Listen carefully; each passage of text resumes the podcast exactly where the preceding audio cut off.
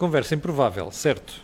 Bom, você lembra-se de quinta-feira, eu tinha dito que ia fazer uma entrevista sobre a questão da importação de produtos de fora do espaço da União Europeia. E recorda-se que eu disse na altura que uh, havia uma coisa que me surpreendia e me preocupava, que era o facto de a origem dos produtos e também o país em si fazer uma diferença grande nos valores que nós pagamos na importação desses mesmos produtos. Estamos a falar de, de direitos alfandegários. Ora, mas o problema é que a questão não fica apenas por aí. Imagine que você quer importar alguma coisa da China, sobretudo China, é, é, é o pior país, digamos assim, onde, onde isto acontece. E você quer trazer o produto para Portugal, tem vários pontos de entrada em Portugal. Ora, o que nós detectamos é que se for feito num sítio custa tanto, se for feito noutro custa uma coisa completamente diferente. E isto faz diferença? Claro que faz, para as empresas. Uh, ora, eu comigo tenho aqui uma pessoa que percebe muito do assunto, que é despachante, e vai-me tentar explicar uh, o que é que se passa. Zé, muito obrigado por esta conversa. Então, o que eu disse é algum disparate ou não? Não, falou muito bem, porque as mercadorias, quando chegam, por exemplo, ao Porto de Sines, estamos a falar nos textos e calçado, por exemplo, as mercadorias têm uma classificação pautal eh, que obriga a serem eh, taxadas pelo ad valorem, pelo valor da mercadoria. Sim. Acontece que em Sines não é bem assim. Funciona pelo preço do quilo. Do quilo? Do preço do quilo. Veja como isso funciona. E o que é facto é que apresentam um valor por quilo para se pagar, uh, o, uh, para se tributar a mercadoria. Hum e um contentor que possa, por exemplo, custar 40, 50 ou 60 mil dólares de mercadoria, eles, através dessa fórmula mágica que é, tem lá um valor por quilo, o contentor pode valer para efeitos de tributação 200 ou 300 mil euros. Agora veja, o Camilo, como é que, um amigo empresário, como é que você tem as suas continhas feitas para uma taxa de importação de 12 ou de 17%, que é nomeadamente para os têxteis, e para o calçado, e de um momento para o outro tem as suas contas feitas para a sua comercialização e aparece-lhe para ser tributado sob um valor de 200 ou 300 mil euros. Bom, então vamos ver se eu consigo perceber isto. Quando eu importo um produto, eu já devia saber pela pauta aduaneira e pelas respectivas taxas quanto é que deveria pagar. Como é que, se a lei estabelece isto, portanto é uma disposição legal, como é que nós aparecemos com cálculos em função do quilo e não do produto? Olha, Camilo, o que eu lhe posso dizer é o seguinte: isto é um critério uh, em Portugal. E o que é facto é que os empresários, ao detectarem essa situação, e que alguns até já fecharam empresas, o que é que eles fazem? Fazem desalfandegamento nos países do norte da Europa, nomeadamente em Roterdão e em Antuérpia. E aí, e aí, os valores são diferentes? Os valores não são diferentes. Eles seguem as regras do, do CAU. Ah. O que é o CAU? O CAU é o Código Aduaneiro da União. E que, da União Europeia. Da União Europeia. Portanto, isso funciona para os 27 países da Europa. Sim onde eles seguem as regras. Portanto, o empresário sabe exatamente quais são as regras que existem. Portanto, não vai ter surpresas. Então, isso quer dizer que há uma desvantagem para quem fizer isto pelo Porto de Sines ou quem fizer pelo Porto de Roterdão? Completamente. É uma grande desvantagem. E qual é a explicação para isso? A explicação não existe. Não existe. Não existe nenhuma explicação. Eu, há, um, há, um, organismo que é o OLAF, que é, o, é uma organização de luta antifraude. A nível europeu. A nível europeu. Que deve defender todos os 27 países, mas o que é facto é que deu instruções a Portugal e a Espanha e à Grécia para cumprirem com esta, com esta, com esta missão do valor do, do, do preço médio por quilo. Isto nem, nem, sempre foi assim. Nem sempre foi assim.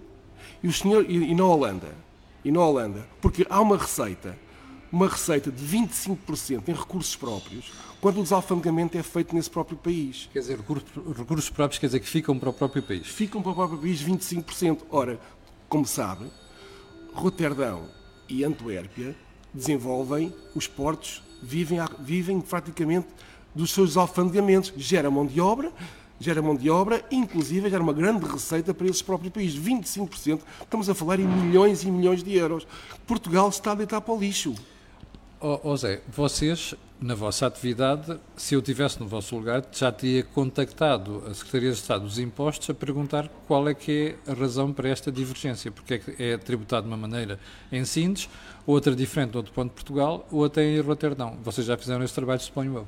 Já fizemos esse trabalho para o Primeiro-Ministro, para a Ministra do Mar, para o Ministro das Finanças, que passa sempre para o Secretário de Estado dos Assuntos Fiscais. O Secretário de Estado dos Impostos, como eu costumo chamar, que é mais simpático. Os assuntos uh, dos impostos, que por sua vez passa para a Subdiretora-Geral uh, da AT para a área do desalfandegamento. Da Autoridade Tributária. Da Autoridade Tributária. E pronto, e continuamos na mesma. E qual é a resposta que vos dão? A resposta não nos dão nenhuma. Não há resposta. Assim? Assim, não há resposta nenhuma. Inclusive, há casos em tribunal. Saiu um acórdão, se me permite, Camilo, saiu um acórdão em 2016 de uma empresa chamada Schnall, onde os juízes instruem as alfândegas como devem proceder. Uhum. E sabe o que é que as alfândegas fizeram? Ouvidas de mercador, se me permite. Bom, então estamos perante uma situação que aconteceu durante vários anos em relação ao IUC, isto do Imposto de Circulação nos Carros, e ao ISV porque entretanto, só ao fim de uma, duas, três, quatro decisões é que a autoridade tributária decidiu aplicar aquilo que os tribunais diziam. É isso que estamos aqui a assistir? É exatamente isso que estamos a assistir. Aliás, porque os tribunais dão sempre razão. E o que é facto é que as, as alfândegas não seguem essas instruções. Portanto, já houve uma decisão, em princípio, se, se esta for a norma da Secretaria de Estado dos Impostos, quer dizer que ainda precisam de mais duas ou três tribunais para poderem seguir as, aquilo que os juízes decidem e não aquilo que o legislador acha. Muito provável, Camilo. E há caso em tribunal que estamos à espera que, que haja uma decisão. Um, oh, oh Zé, pergunta que gostava de fazer. Isto é aplicável a todos os operadores que façam importações da China para Portugal? Bom, uh, em, existem operadores portugueses, nomeadamente uma empresa muito grande em Portugal, que também sofreu com os, com, com os tais tempos de desalfandegamento. E queixou-se. E queixou-se e a alfândega arranjou a solução para esse determinado impostor. Estamos a falar de quantos dias para quantos dias? Bom, as alfândegas dizem que em 7 horas é o tempo médio para se desalfandegar um contentor. Acredito que se passou de 15 dias para um mês. Portanto, é impossível uma empresa planear as suas vendas dessa maneira. Com certeza que não pode. Já agora, Zé, isto há alguma razão para ser, isto estar a ser feito em relação à China? É porque eles não acreditam nas faturas que as empresas enviam ou que apresentam? Eles não acreditam nos valores, não acreditam nos valores que as, que as empresas apresentam. Tanto mais que pedem eh, mais justificativos. E são apresentados. E sabe qual é a resposta da Alfândega de Sines? É dúvidas fundadas. E nós questionamos quais são essas dúvidas fundadas. Não respondem. Mas é muito simples. A Alfândega de Sines podia conversar com outras alfândegas em Portugal e com outras alfândegas na União Europeia e ver a comparação de preços dos produtos para ver se havia alguém a falsificar faturas. Isso também se resolve. Mas, ó Camilo, aí, se as alfândegas seguissem o que seguem em Roterdão e em Antuérpia, que é o Código Aduaneiro da União, o artigo 74, estava o, estava o problema resolvido. Aqui as alfândegas não seguem o, o, o CAU, o Código Aduaneiro da União, que é o artigo 74. Bom, oh, oh, Zé, uma vez já levamos, eu já percebi qual é o problema, já levamos algum tempo de conversa, vou fazer aqui uma, uma vou fazer, vou divulgar, fazer um disclosure. Eu vou tirar este vídeo e vou mandar para o Secretário, para o Secretário de Estado dos Impostos a colocar uma pergunta via cor do dinheiro para perceber o que é que se passa. Eh, pode ser que nessa altura eles aqui deem uma resposta que ainda não vos deram a vocês. Era ótimo para bem dos importadores e para bem de Portugal. 25% são recursos próprios. Vai para Roterdão. Vai para Roterdão e deixamos-lo fazer. Foi a conversa improvável desta semana, precisamente sobre divergências na forma como é que se importa produtos e quanto é que se paga pela importação destes mesmos produtos. O que eu acho aqui fantástico é que se você importar por Sintes paga uma coisa, por e eleições paga uma coisa, se importar para outro ponto qualquer paga um valor completamente diferente. E se for a Roterdão, também paga valores ainda completamente diferentes. Ora, isto é inadmissível, insustentável e este vídeo vai parar à secretária do Senhor, à do Senhor Secretário de Estado dos Impostos. Muito obrigado, fique bem, já sabe que amanhã às 8 da manhã estarei aqui de novo para lhe atazanar o juízo. Com licença.